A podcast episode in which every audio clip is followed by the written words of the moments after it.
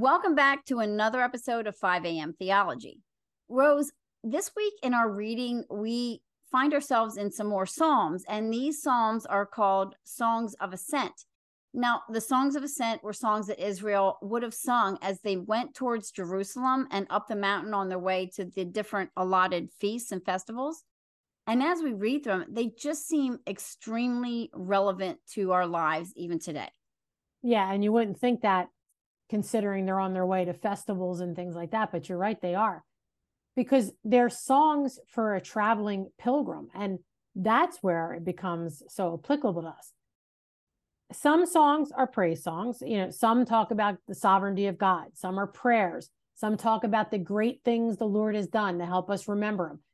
And these are all kinds of songs of ascent. They all fall into that category. And the whole purpose, again, is to remind ourselves what we believe about God and what we can cling to. Yeah. And for that very reason, when people say, oh, go to the Psalms if you're hurting, these are good ones to start with. I but agree. I was reading this week and I was struck by Psalm 130. And what stuck out to me the most was the last stanza of it, which says, Israel, put your hope in the Lord, for with the Lord is unfailing love and with him is full redemption. He himself will redeem Israel from all their sins. So, after having read through Hosea not too long before this and thinking how the Lord keeps talking about Israel relying on all these other countries for their rescue and not relying on the Lord, that line really, really stuck out to me. If we think back, to Israel's sin, how many times do we see them? They take a census uh, of their troops just so they know how powerful their military is. And they're going to rely on those numbers instead of relying on the Lord. And they rely on kings from other countries to bail them out of trouble. And they end up on, you know, under tribute and everything else. And they do that time and time again when some other country is knocking on their doorstep. Instead of calling on the Lord, they kept relying on the strength of man and man's provision for him. And that is so applicable to us today. Yeah, I, you know, I keep thinking about the origins of the northern nation of Israel, where God told Jeroboam, I'm going to make you king of the northern nation, 10 tribes. Be faithful to me, and you will do well as king. And the first thing he does is set up an idol in Dan. I mean, yeah. Instead of relying on the God who just spoke to him and told him he's making him king, and that happens, and it will go well with him if he's faithful to him. It and you know we we shake our head at that, but how many times you're right, Chris, over and over again, God's people, us, rely on something other than God for our rescue. And we all do it. We try to rely on what we do, we try to be what will please God and maybe earn brownie points with Him rather than relying and trusting in our salvation and just being obedient to His word. And we forget about what He's already provided us. But it's applicable in more than just salvation.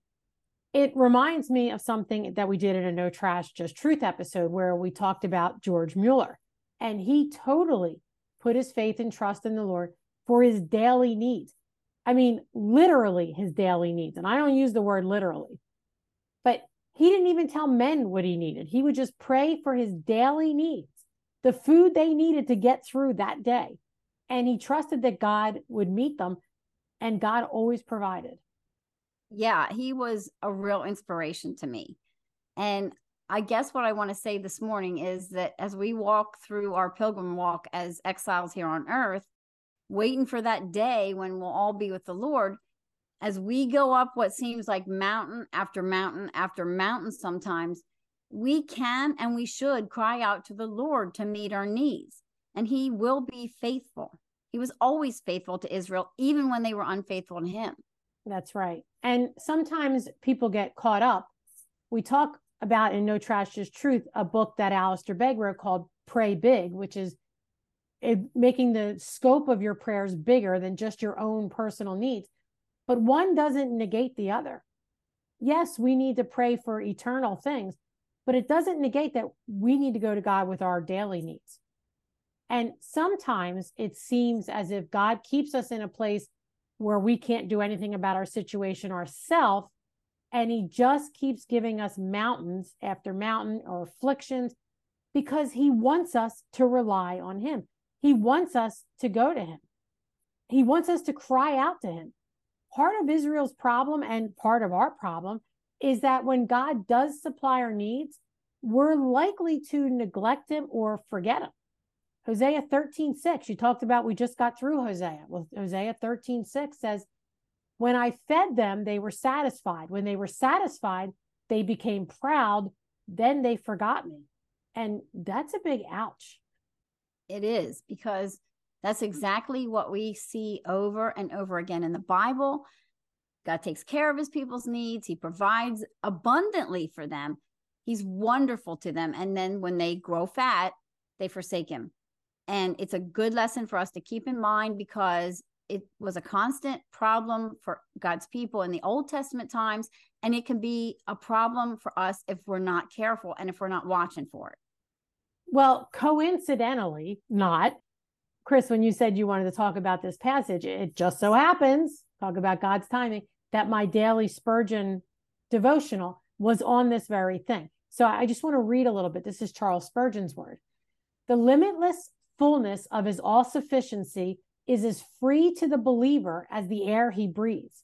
Christ has put the cup of his love and grace to the believer's lip and invites him to drink of it forever. If he could empty it, he's welcome to do so. But as he cannot exhaust it, he's invited to drink abundantly, for it's all his own. What truer proof of fellowship can heaven on earth provide? When I stand before the throne, dressed in beauty not my own, when I see thee as thou art, love thee with unsinning heart, then, Lord, I shall fully know, not till then, how much I owe. I love that. And I love the word pictures in that. Mm-hmm. That's a good thing to ponder. And that's a great place to end today. Have a blessed morning, everybody.